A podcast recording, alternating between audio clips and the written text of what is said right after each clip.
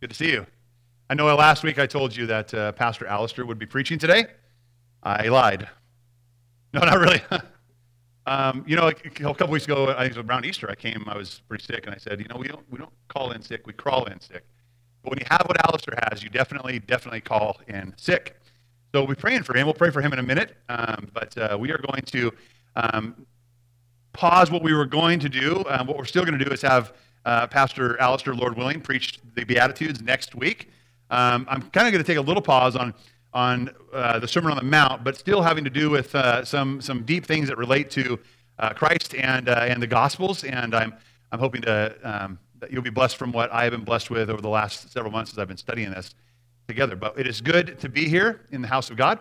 Uh, we are going to just pause right now and and quiet our hearts. I'm going to quiet my heart, and uh, we're going to, to pray. We're going to pray um, for all kinds of different things. So I'm going to let you just have some silence for uh, 30 seconds or so, just to pray what you want uh, silently as you will, and what I want silently as I will, and then I'll, I'll pray for us. Okay, so let's, let's go to the Lord in, in prayer.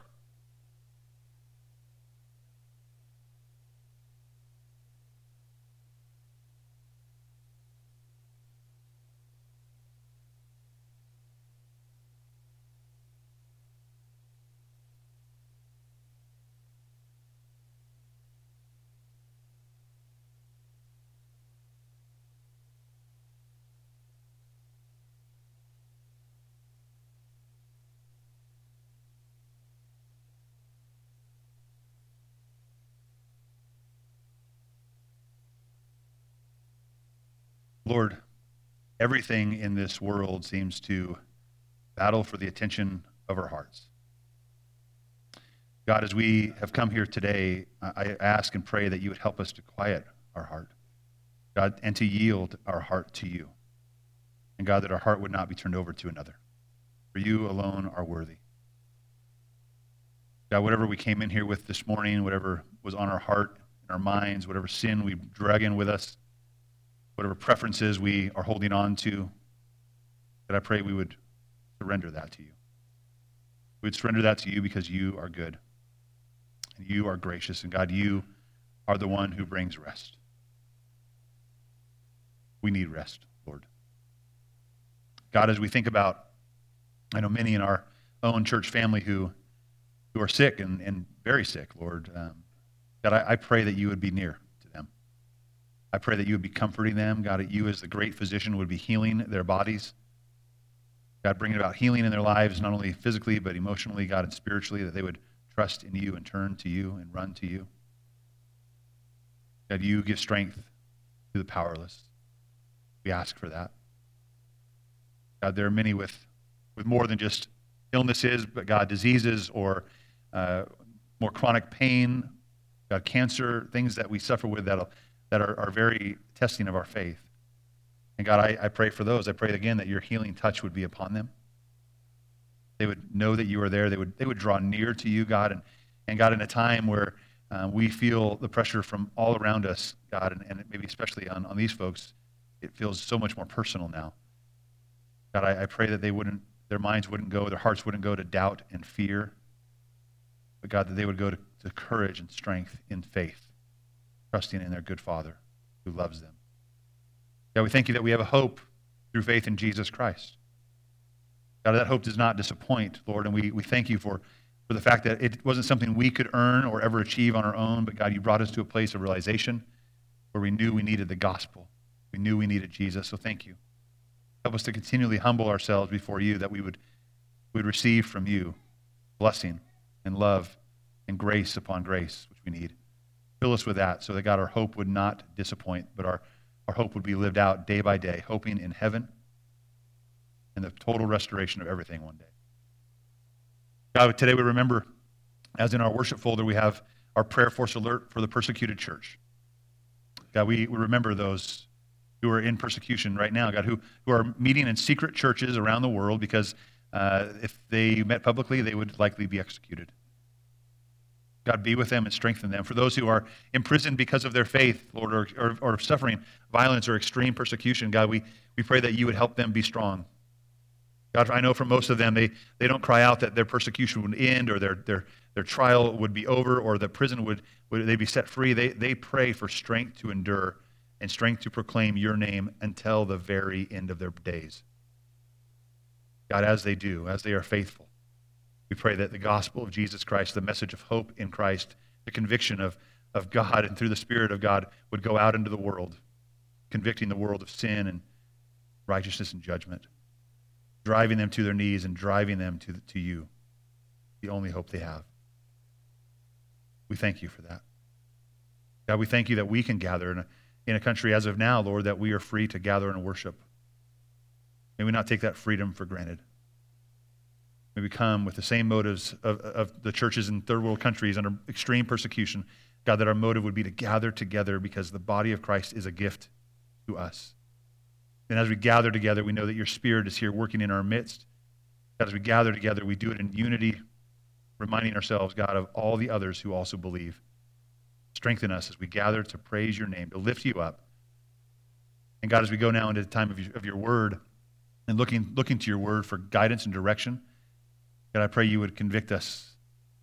Convict us of sin and wrong thoughts, ways we had thought before that were, were not correct. And God, drive us to a place of just repentant faith, that we would receive your word. God, as I bring the message today, Lord, this may be your message, not mine. God, I'm thankful for the opportunity to bring the word of God, but God, um, it have been Alistair, so we pray for Alistair as well. You'd be near to him as he is is struggling, just uh, suffering with a, with a bug, Lord. And God, I pray you would bring healing to him. God, that he be back with us next week, Lord willing. God, to preach and teach us from your word. God, we pray that that happens right now as well, that we are, we are taught from your word. We commit this time to you, and we pray in Jesus' name. We're going to be in John chapter 6. If you would turn to John chapter 6 with me, I'd greatly appreciate that.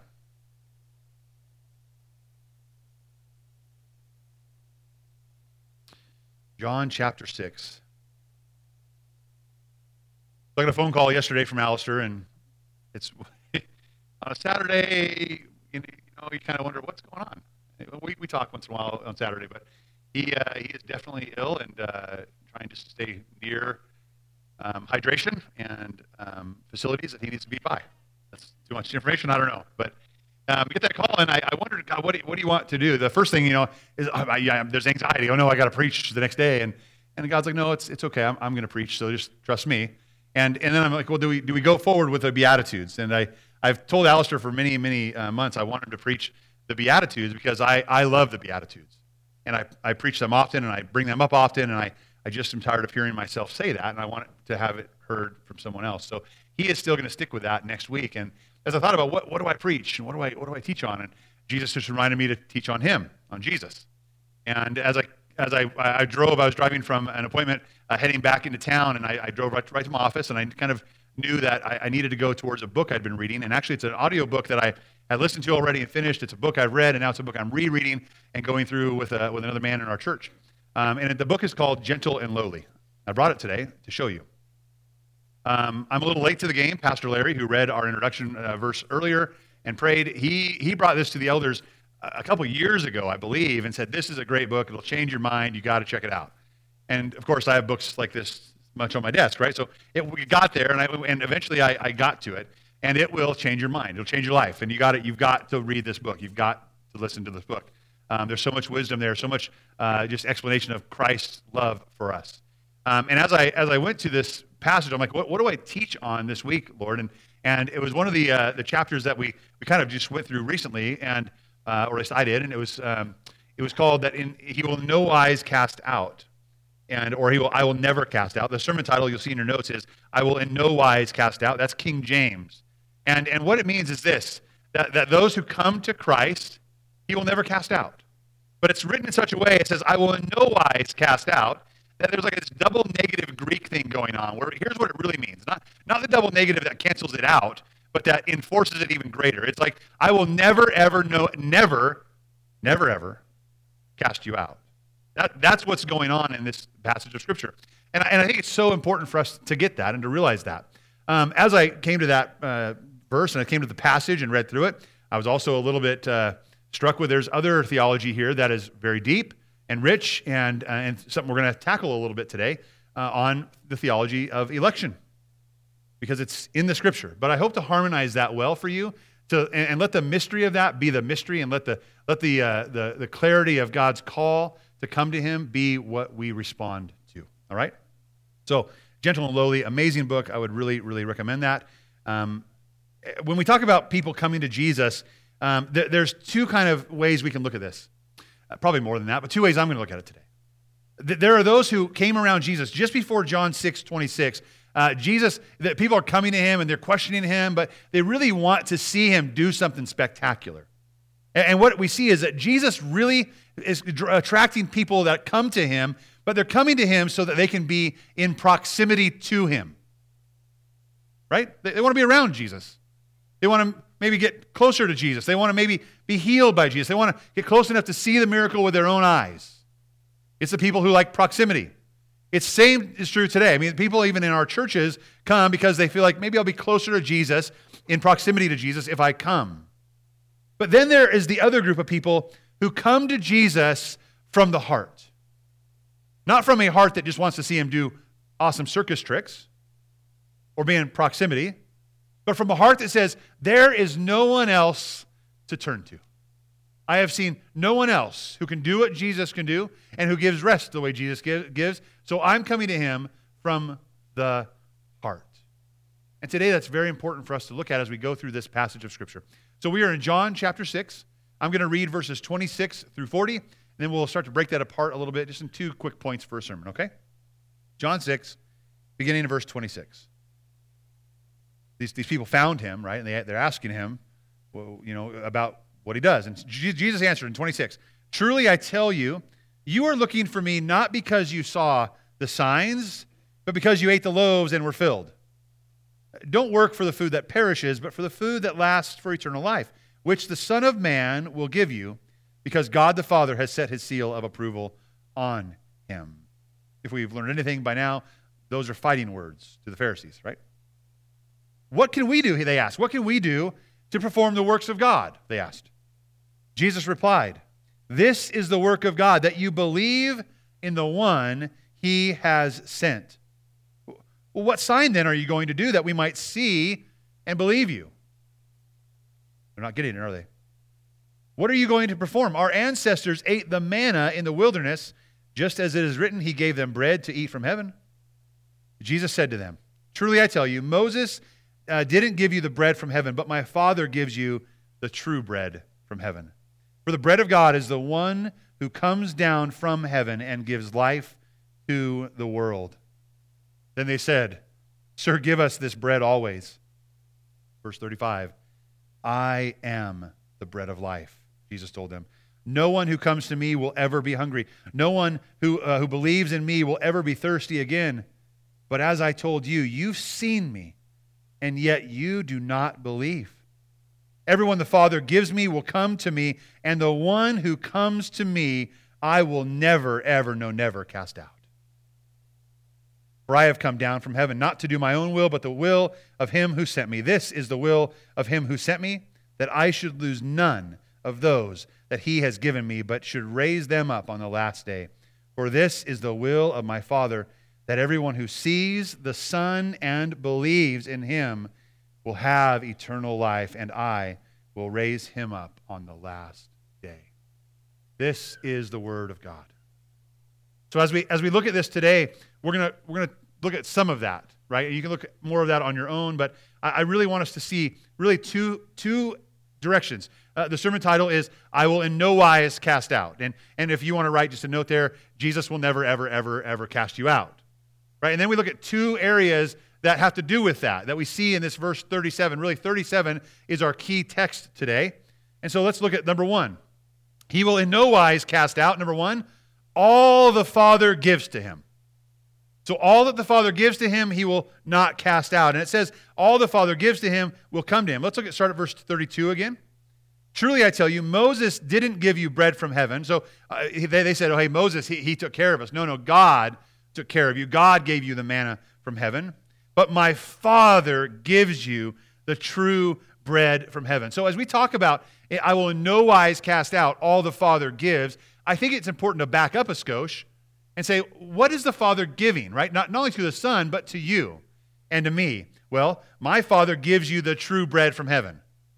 You get, you get that. Like, yes, the Father, he will cast out none that the Father will give him. But before that, the Father gives you and me the true bread from heaven. Praise God that, that, the Father is watching out for us. Not only does He care for the Son and giving the Son all things, He looks at you and me and says, they need bread from heaven, they need truth, and He gives us the true bread from heaven. Verse 33 the bread of God is. So, who, what is the bread of God? Is the one who comes down from heaven and gives life to the world. What is the bread we need? Jesus Christ. Jesus Christ is the bread. Now, now here's the deal the Father knows that the battle is in and for our heart. He knows it. I, I prayed earlier that we are so easily distracted. Our heart is so easily distracted every single day. Right? And, and even more so now that we have devices and, and all around us all the time. Information is just going in and going in and attacking us, distracting us from the truth of who God is. Those can be great tools, but, but too often I find that we are not, and I am not, using them as a tool. They are being used in my life as a distraction from Satan to distract me away from the heart of the Father. So there's a battle for my heart, and He gives us, He gives you the true bread that we need. There's a battle raging, and the battle is I don't, I don't want to choose God. I want to choose my own way. So he fights and says, No, here, here's, here's better bread. Whatever your way, whatever bread you thought your way was, is not going to work out. Let me give you a better bread, the real bread, the true bread from heaven. And they even responded to Jesus, right? They said, Give us this bread, sir. Sir, give us this bread always. And what did Jesus say? I am the bread. I, I'm here. I am the bread. No one comes to me, uh, no one who comes to me will ever go hungry, and no one who believes in me will ever be thirsty. Is there anything in your life other than Jesus that you could say can promise that and delivers? Not at all. Not at all. Verse 36, here, this is tough to hear. Verse 36. But as I told you, you've seen me, and what? You don't believe. What I say, the Father realizes there's a battle going on for our heart. There is a battle. We see Jesus. We hear about Jesus. You come here and sit in, in, proximity to Jesus, and Christ is proclaimed through the preaching and through songs and through prayer, and even as people give, and you watch people worship and be united, and you see Jesus, and yet you still don't believe. I don't know what else out there is so appealing, what else out there can actually fulfill. Oftentimes, that's why you're sitting where you are today, because we know better. Whether you absolutely know better and you love Jesus with all your heart and you know he's ultimately satisfying and you come here saying that, or whether you're like, uh, this is kind of my wits' end. I'm here today because it's my wits' end. I don't know what else to do. I'm glad that you're here. Jesus is glad that you're here. You know what he's saying? He's the bread. The, the battle wages on for your soul, and the Father is warring against your, uh, your soul and your sin, and, and he sent the Son for you and you can see him and you can believe and you can have life. That's the promise from the Father. He gives. He gives first to us because there's a battle uh, raging in us. He says, You've seen me, and yet you don't believe. But then, verse 37 Everyone the Father gives me will come to me, and the one who comes to me I will never cast out. Let's talk about that all. All. The, that's not all, everybody right? Because we know not all people are going to receive Christ as Savior. Not all people are going to get to heaven. Scriptures say that wide is the path that leads to destruction, and, and narrow is the gate that leads to life. And few, and few will find it. Few. But of those few that find it, the Father will make sure all of them get to Jesus. All of them will get to Jesus. All that come to me will never, he will never cast out. So all is limited because uh, not all will come. It has to do with belief from verse 36, right? You see me and yet you do not believe. So we can see and believe, or we can see and not believe, or reject. That's kind of what we see, right? And, and here's what happens God is warring for your heart right now. God is warring for your heart. The Father sees your battle, sees the struggle, and He shows you the Son and says, Here's the answer. He's warring for that. But eventually, there will come a day where that war will be over, your decision will have been made, and those who receive, the Father will give to the Lord Jesus, and the Lord Jesus would never cast out. And those who reject the Father, the Father will give to the Lord Jesus. And let's see what happens. So I want you to see that, that the Father gives both groups of people to the Lord Jesus as a gift to the Son. Psalm 2, if you would turn there with me, Psalm chapter 2. Keep your ribbon here in, in John 6. Bless you. We want to see the, what the Lord does here. What, what, what happens? Uh, because there's this war going on, and, and many see and not believe, and some do believe. What, what about those who don't believe? Psalm 2, beginning in verse 7. We'll look at 7 through 9. I will declare the Lord's decree, he said to me. You are my son, and today I become your father. Ask of me, and I will make the nations your inheritance, and the ends of the earth your possession. What will he give to you? Everything. The son gets everything. In verse 9, and you will break them with an iron scepter. You will shatter them like pottery. Do you want to be in that group of the all that are given to Jesus? No. Please say no. No. But there's judgment against sin. But that, that's, why he, that's why the Father sees the struggle. He knows that we struggle. And He sends the Son so you can have life. But if He sends the Son and you see the Son and you reject the Son, one day you're going to stand before the Son, and he will shatter you like pottery. Because you died in your sin, having rejected him and rejected him and rejected him. That's, that's an all that the Father gives. But there's more to it, right? There's, and, and I'll go to Matthew chapter 11. So the, uh, the Father gives those who reject to the Son and for judgment. The Father gives those who receive Christ to the Son and those who come to him, he will never cast out. In Matthew 11, we see a, a Jesus, Jesus is praying here. And, here's what he says Jesus said, I, I praise you, Father, Lord of heaven and earth, because you have hidden these things from the wise and intelligent and revealed them to infants. Now, stop there for a minute as we get into this, as we as we look at this, there, there, are those hints of election, like the Father is choosing, the Father is making some blind, the Father is hardening some hearts. Listen, there is some scripture that we just don't understand. That, that is a mystery of God. And if, if you were to ask me, Brandon, is it election or is it free will? I would look at you and say, yes. That's what I would look I, I, I have to, because scripture says both things.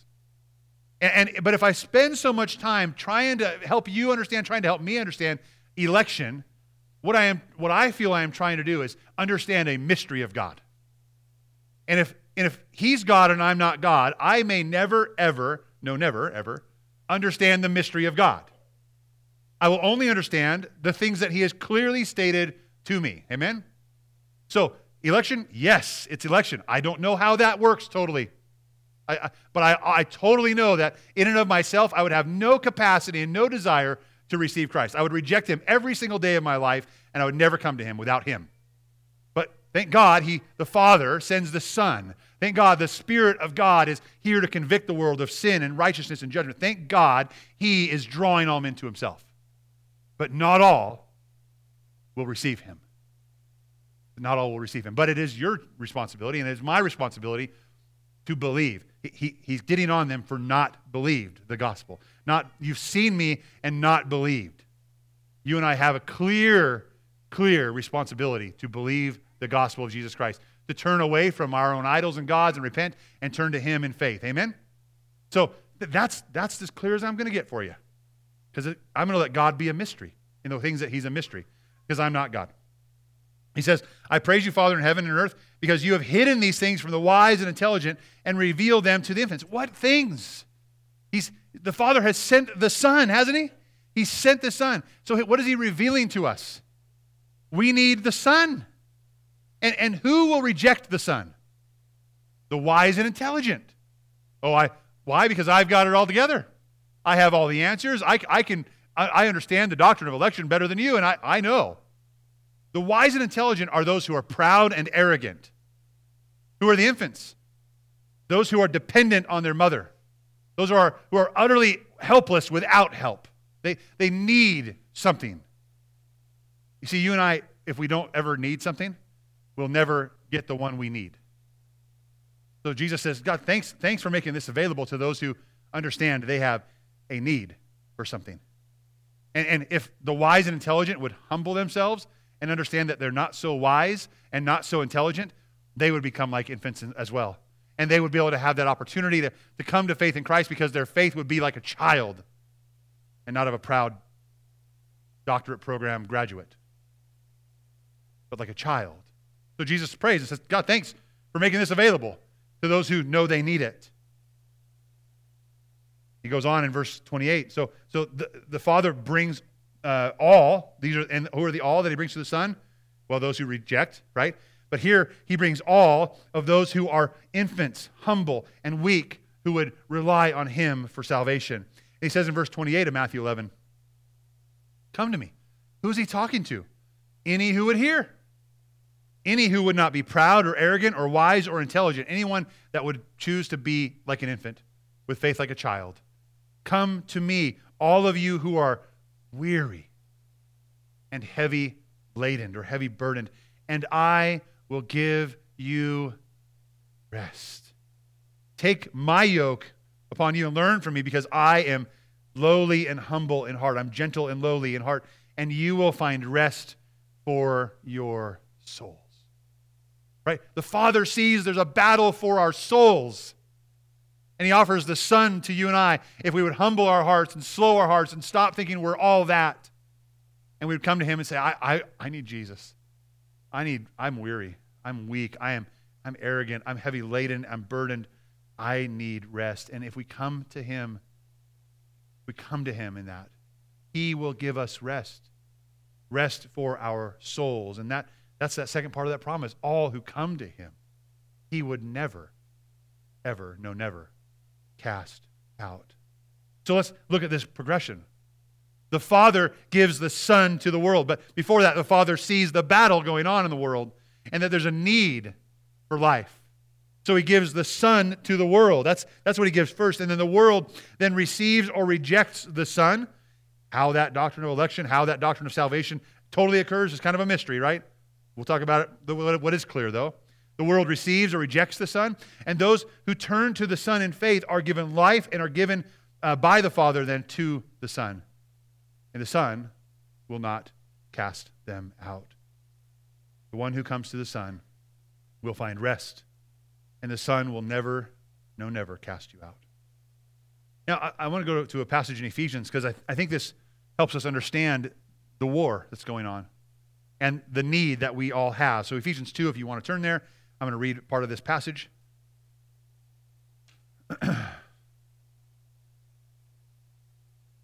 for some, they're like, I, I, don't get this. I don't get what it's saying. This seems like it's pretty harsh. That's probably for the proud and the arrogant, the, the wise in their own estimation, the learned, right? That they would think that. But for, for those who have known that they have a need, who understand how far away from God they are, they will get this. Here's what Paul says in Ephesians 2, beginning in verse 1. And you, you were dead in your trespasses and sins, in which you previously walked according to the ways of this world, according to the ruler of the power of the air, the spirit now working in the disobedient. We too previously lived among them in our fleshly desires, carrying out the inclinations of our flesh and thoughts, and we were by nature children under wrath, as the others were also. Now stop right there. What, what does this picture reveal to us? Our desperate desperate, desperate need for a Savior. Before Christ, before coming to seeing Him and coming to Him in faith, this is us. At war with God. I mentioned this earlier, but this is, this is the picture of it, of it. We are at war with, with God. We are, we are subjecting ourselves to the ruler of the power of the air, the Spirit now working in the disobedient. We are inclined towards our fleshly desires, carrying out the inclinations of our flesh and thoughts. We are children under wrath, under the wrath of God. That's how separated we are and, and removed from God we are because of our sin. That's the battle that's being waged. But God, the Father, looks down and sees us and sees the battle, and, and then He goes to war for our souls and He sends us Jesus. And He offers us Jesus. And that's where we pick up in verse 5 of Ephesians 1, uh, 2. Here's what the Father does. But God, but God, who is rich in mercy, because of his great love that he had for us. Isn't that amazing? He saw us. He saw how broken we were, how horrible we were, how, re- how much we rejected him every single day. We've turned from him and, and we'll turn from him again. He looked at that and saw us. But God, who's rich in mercy because of his great love that he had for us, He made us alive with Christ, even though we were dead in our sins. You are saved by grace. You are saved by grace. Whose grace? God's grace. He also raised us up with him and seated uh, us with him in the heavens in, in Christ Jesus, so that in the coming ages he might display the immeasurable riches of his grace through his kindness to us in Christ. It's like this He's like, I saved them, and now I'm going to show them off and show them how, how horrible they were, but how great Jesus is. Look how rich my mercy is. Even Brandon's up there. That, that's what he's saying. Like, he, Paul understands that more than anyone. He calls himself the chief of all sinners. I'd like to have an arm wrestling match with him for that title, by the way. But the chief of all sinners can still be saved by grace because we all need God's grace. And through, through, through us coming to him in faith, and we'll see that here, we're saved by grace, right? And he wants to display the immeasurable kindness that he's given to us through Christ. In verse 8, he says, You are saved by grace. Again, says it again. You're saved by grace through faith. And it is not from yourselves, it is God's gift, not from works, so that no one can boast. You, you and I are saved by God's grace through faith in Him. We, God's grace is being poured out, poured out, and lavished on anyone who would receive it. But not all will. Not all will turn to Him and say, How gracious of you, God. You're amazing. You're so kind and loving and gentle and merciful. I, I want more of you. No, they look to Him and say, I don't have a problem. Get out of my face. That's not faith. That's not belief. That is rejection of the Messiah, the one God the Father sent and gave to you so that one day you could believe and he could give you to Jesus. Where are you at on that spectrum? Where are you at on that line of belief or unbelief? That's between you and God. The world rejects God, but in mercy, the Father gives us the Son. And the Father gives us the Son, and then the world receives or rejects the Son. And, and those who turn to the Son in faith are given life and are given then by the Father to the Son. And those who come to the Son he will never cast out. He will never cast out. I want to go to John chapter 3. We're going to sing this later on. John chapter 3, kind of a famous verse in there somewhere. There's more to John 3 than John 3:16 by the way. You need to read all of it. It's all good. but John 3, we're going to look at verse 14. What is this promise? Because this is what I'm, what I'm telling you now is the clarity of the gospel. It's that you are a sinner and I am a sinner, and that Jesus came to save us from our sins, and that if we believe in him, we'll be forgiven and we'll have life. And you need to believe in him. That is so much more clear than the doctrine of election. So much more clear. So we're going to rest on that, and we're going to hound on that, and we're going to preach that and teach that, and we're going to urge that to all people. Christ says that we are ambassadors pleading with others on Christ's behalf that they be reconciled to God. We, as Christians, have the greatest job in the world. We get to tell people that their sins can be forgiven. Have those conversations. Don't sit back thinking, well, I don't know if they're elect or not. I don't care. Go. Go share the gospel with people who need Jesus. Where was I? John 3.16. 3.14. He says, just as Moses lifted up the snake in the wilderness, so the Son of Man must be lifted up, so that everyone who believes in him may have eternal life. You see that? And this is the atonement of God, right? The snake, the, the, the, snakes went out and bit the Israelites in the, in the wilderness. Why? Because they were rebelling against God, disobeying God, dishonoring God. And God's like, I'm going to I'm gonna judge you. And so they got bit. You know, kind of how when your bad things you do kind of bite you, right? That's not, but this is, they're perishing. So Moses pleads with God, God, what do we do? What, what should I? He's like, well, fashion a, a snake and put it uh, around a stick. It's kind of weird to put, take an idol, make an idol, and raise it up on a stick and tell the people if they look at that in faith, they'll be healed. But this snake is kind of interesting, right? Moses lift, as, as Moses lifted up the snake in the wilderness, so the Son of Man must be lifted up. What was Jesus lifted up on? A cross, right? A stick, a wooden stick. Jesus was lifted up so that everyone who believes in him may have eternal life. He didn't die on that cross for fun. Well, he, he did for the joy set before him. He didn't die, it was not fun to die on that cross. He didn't die on that cross for his own sins. He died on that cross for yours and for mine. He, he was an atonement. He, he was the payment for our sin, for my sin, and for your sin. He paid for that. He bled for that. He died for that. He was buried for that. And then, proving he was God, he raised from the dead to conquer that. So that you and I can have life. John 3:16, for God loved the world in this way. Which way? He gave. Again, you see the Father giving us. He gave his one and only Son so that everyone who believes in him will not perish but have eternal life. This, I love this verse. This answers the question to me who are the elect? I'll stop with the election after this, okay? Who are the elect? Whosoever believes in him are the elect. That's who, whosoever believes in him. And it goes on For God did not send his son, give his son to the world to condemn the world, but to save the world through him. Anyone who believes in him is not condemned, but anyone who does not believe is already condemned. Now, I want to stop here. This goes back to what we just read in Ephesians. Before Christ, we were like outside of God's will, sinners, always inclined to evil and the, and the fleshly desires of our heart.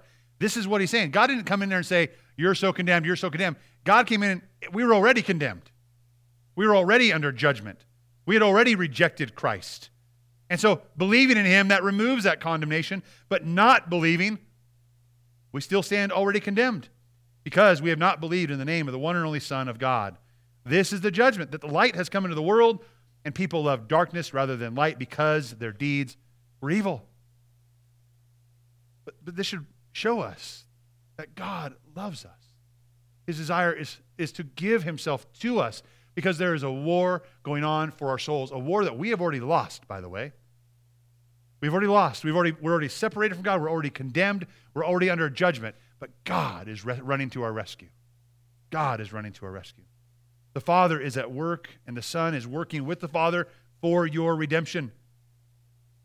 And his promise is that he will not cast you out if you come to him. Now, the argument can be made because of the mere fact of stating that he will never cast us out. He understands. Like when Jesus says, I will never cast you out, it's not just a statement of fact. He's understanding that my fears say that he might cast me out. Like if he really knew, or if I did something so, so bad, he's going to, he's, what's he going to do with me? He's going to cast me out. Now, the promise is not there to, to like just be wishy-washy. The promise is there to say, even in your fear of being cast out, even in your in your knowledge of yourself, when you come to him, you will never be cast out. And it should break to pieces any objection that you have or that I have if we really come to him. That leads us to number two. Let's talk about number two. I will in no wise cast out, number two, the one who comes to me. Really, that was number one, but number two again, right? We see that all the Father gives, and really the Father starts by giving what? The Son to us because we have a need. And when we believe, He gives us all who believe to the Son. And the one who comes to Him, Jesus, He'll never cast him out. Look at John 6, 38 through 40.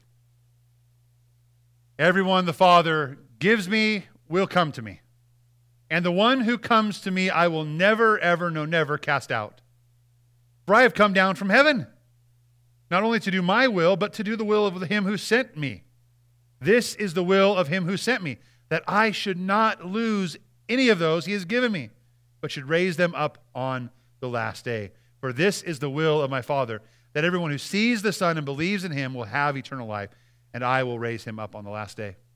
So we, we just kind of got done talking about, like, believe, believe, come to him, right? And we'll get back into that in a minute. There's a, a slight segue here. And, and the segue is this he will not cast you out. And we doubt that and we struggle with that. The Father is warring for our souls. And the, and the question is, is whether or not we will humble ourselves and surrender to Him, or if we're going to fight Him all the more in our pride and sin. If, if you humble yourself and come to Him, He will not cast you out. Uh, you think of the text that we just read I'll never cast you out. I'll not lose any that He has given to me. I will raise them up on the last day. The one who believes will have eternal life and I will raise him up on the last day. This is a, is a passage about assurance. That when you come to him, he will not cast you out. You are in him. But there's an invitation to that. I'm going to read out of Revelation 22. You can hang out where you are here for a minute. He says, Look, I'm coming soon, and my reward is with me to repay each person according to their work. I am the Alpha and the Omega, the first and the last, the beginning and the end. God's a big deal, right? He's saying, I'm, I'm everything. He says, Blessed, in verse 14, blessed are those who wash their robes. There's a need, right? We've identified there is a need for us to have been washed and cleaned. Blessed are those who wash their robes so that they may have the right to the tree of life and may enter by the city gates, because he'll never cast out. But outside, those that are cast out, they don't have their robes cleaned. Right? When you come to Jesus, your robes get cleaned. But outside, listen to who's outside. Because you, you, I'm not going to look at you and say, it's okay, your robes are clean, you're in. I don't know if your robes are clean. I don't, I don't, you do, you should.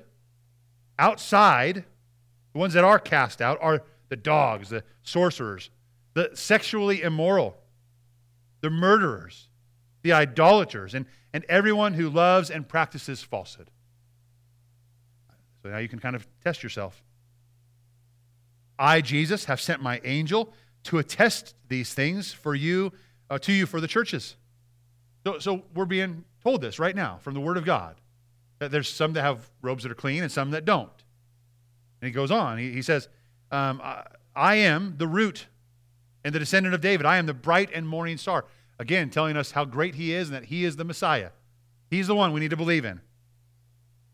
And, so, and he says, both the Spirit and the bride say, Come. Come. He's in, inviting, and, and, that we, as the bride of Christ and the Spirit of God is in the world, should be inviting people, come to Jesus. Come and find rest. And anyone who comes to him, guess what? You'll never be cast out. Come. The Spirit and the bride say, Come. Let anyone who hears say, Come. Let the one who is thirsty come. Let the one who desires take from the water and of life freely. Freely. There is life to be had in Jesus. And my hope is that most of you in this room are like, Yeah, I've got that. I just drink from that every day. I am filled to the brim with life in Jesus. My robes are clean. Hallelujah. He will never cast me out. And this is just like preaching to the choir, and we're going to sing in a minute be the choir. But for the rest, if you don't have that rest, you don't have Jesus. And he's saying, Come. Don't get stop being the ones outside. Stop being the, the dogs, the sexually immoral, the murderers, the idolaters. Stop practicing falsehood. Stop, stop resisting and rejecting Jesus. Come. Come and be filled. Come and find rest. Come and I will never cast you out. John wrote in, in John 1 about the Messiah. He was in the world, and though the world was created through him, uh, the world did not recognize him. And he came to his own, and his own people did not even receive him. Again, are you a person that's coming to be in proximity of Jesus? Or are you coming with a heart that says there's nothing else besides Jesus? came to his own, his, his own people didn't receive him, but, but to all who did receive, he gave them the right to be children of God. To those who would believe in his name, they were not born of natural descent or the will of the flesh or the will of man, but they were born by the will of God. They were born again. You can reject him or you can receive him. Rejection is out of fear, and receiving him is in faith. But why do we fear being cast out? Let's, let's deal with that now, finally. Why do we fear being cast out? I think fear, fear comes from our own human inability, our own human limitations. I know how fallible I am. Even if I pretend I'm smart and the wisest, right on the best, I have to look myself in the mirror in the morning and at evening. And I have to, I have to know and look in there and say, ah, you know what, I'm not all I'm cracked up to be. I'm, I'm fallible. In, in my reality, in our reality, we understand that every human relationship has its limitations, right? And a, there's a point in every relationship that we have of no return. We can harm a relationship so far to the point of no return that that person will cast us out. Or that we think uh, if that person does such and such, I'm done with them, I'm casting them out, right? If, if we think that that's just how we are, we're human. But it's not so with Christ. It's not so with Christ. I'm going to read an excerpt, excerpt here in a minute. Uh, Dane Ortlund says this, uh, the author of this book. He says, When it comes to Christ, our sins our weaknesses are the very resume items that qualify us to approach Him. Nothing but coming to Him is required, first at our conversion, and then a thousand times thereafter until we are with Him upon our death. The only thing required to enjoy His love is to come to Him. That's it. See, we're to embrace Him from the heart. And when we do, He holds on tightly. Psalm 68, 63 8 says, I follow close to you. And, and the CSB, which I love, doesn't do this translation justice. I follow close to you. What it really means is my soul clings to you. I follow you like, like that puppy who says, You are my deepest desire, my best friend, biggest passion, all of my emotion, all of my heart is behind you. That's what, that's what the psalmist says there. I follow close to you. My soul clings to you. And then it says, as my soul clings from the heart to you, but your right hand holds on to me. Like, like we aren't those, those kids that are like my kid, he gets his arm around my leg and I'm like, I'm pulling him. You know, how you do that across this living room floor and he's, that's what kids do. No, like God's like, you're holding on to me. Guess what? I'm holding on to you. I'm not going to let you go, but come to me with your heart and, and, and your soul and hold me close. I'm going to read a passage, or a passage, a part of this book.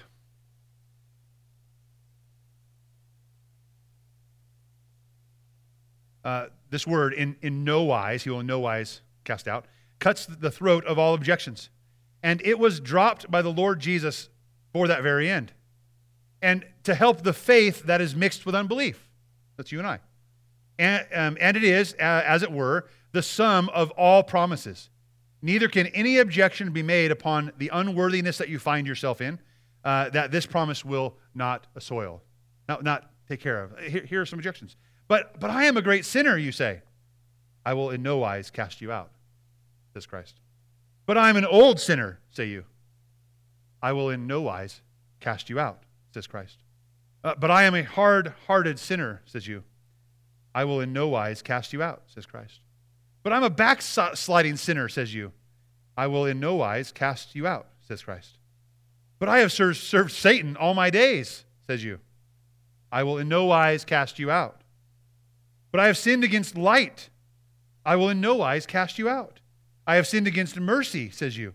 I will in no wise cast you out, says Christ. But I have no good thing to bring with me, say you. I will in no wise cast you out. We say, But I, and he says, I will never cast you out.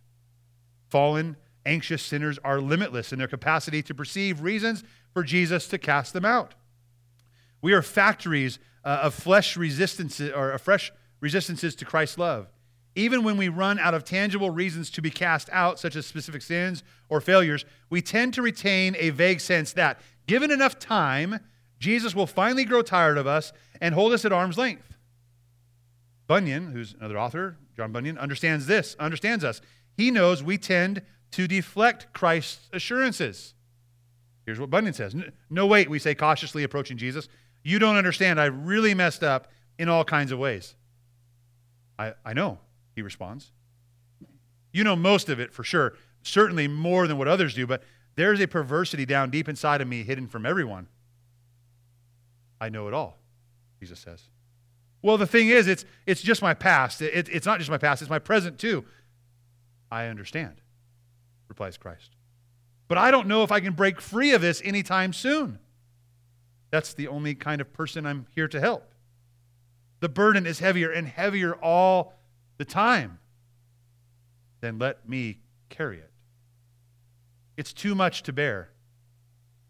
Not for me. You don't get it. My offenses aren't directed towards others, they're against you. Then I am the one most suited to forgive them. But the more of the ugliness in me you discover, the sooner you'll get fed up with me. He replies, Whoever comes to me, I will never cast out. I will never cast out. Come to him. Come to him. Romans 8 1 says, When we do that, there is now therefore no condemnation for those who are in Christ Jesus. There's no condemnation.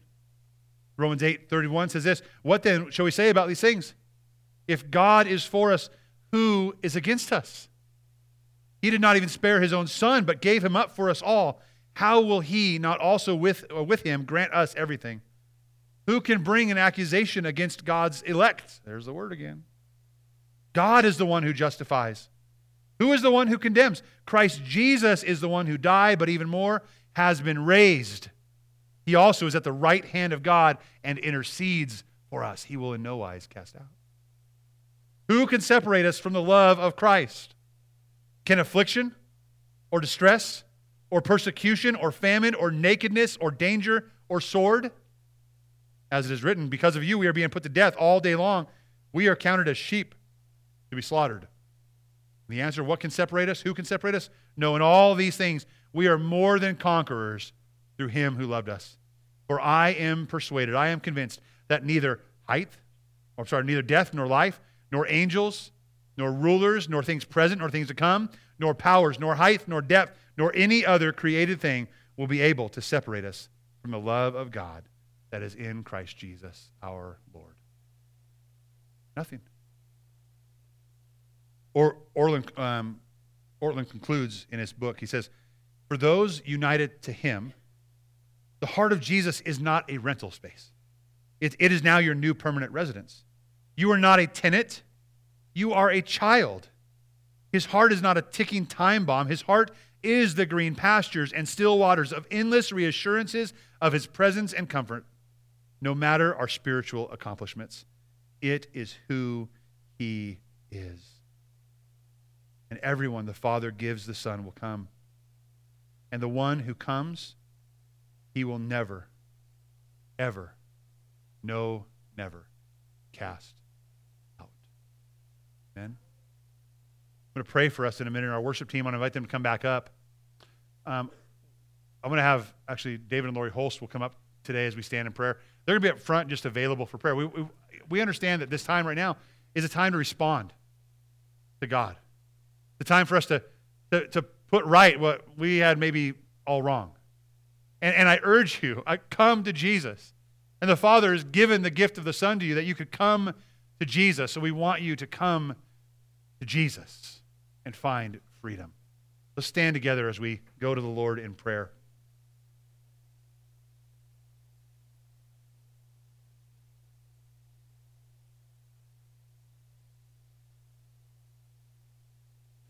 Father, we love you. We thank you for your, your grace and your mercy. We thank you that that you are you are giving us the son and you see the war that's going on for our souls and god the war sometimes we don't even see god help us to humble ourselves not be wise or intelligent in our own thinking but help us to humble ourselves and to, to pursue you to love you more deeply to cherish you god help us to come to you and god the promise is that when we come to you you will never ever cast us out we thank you for that. We give you all the praise in Jesus' name. Amen. As we sing these first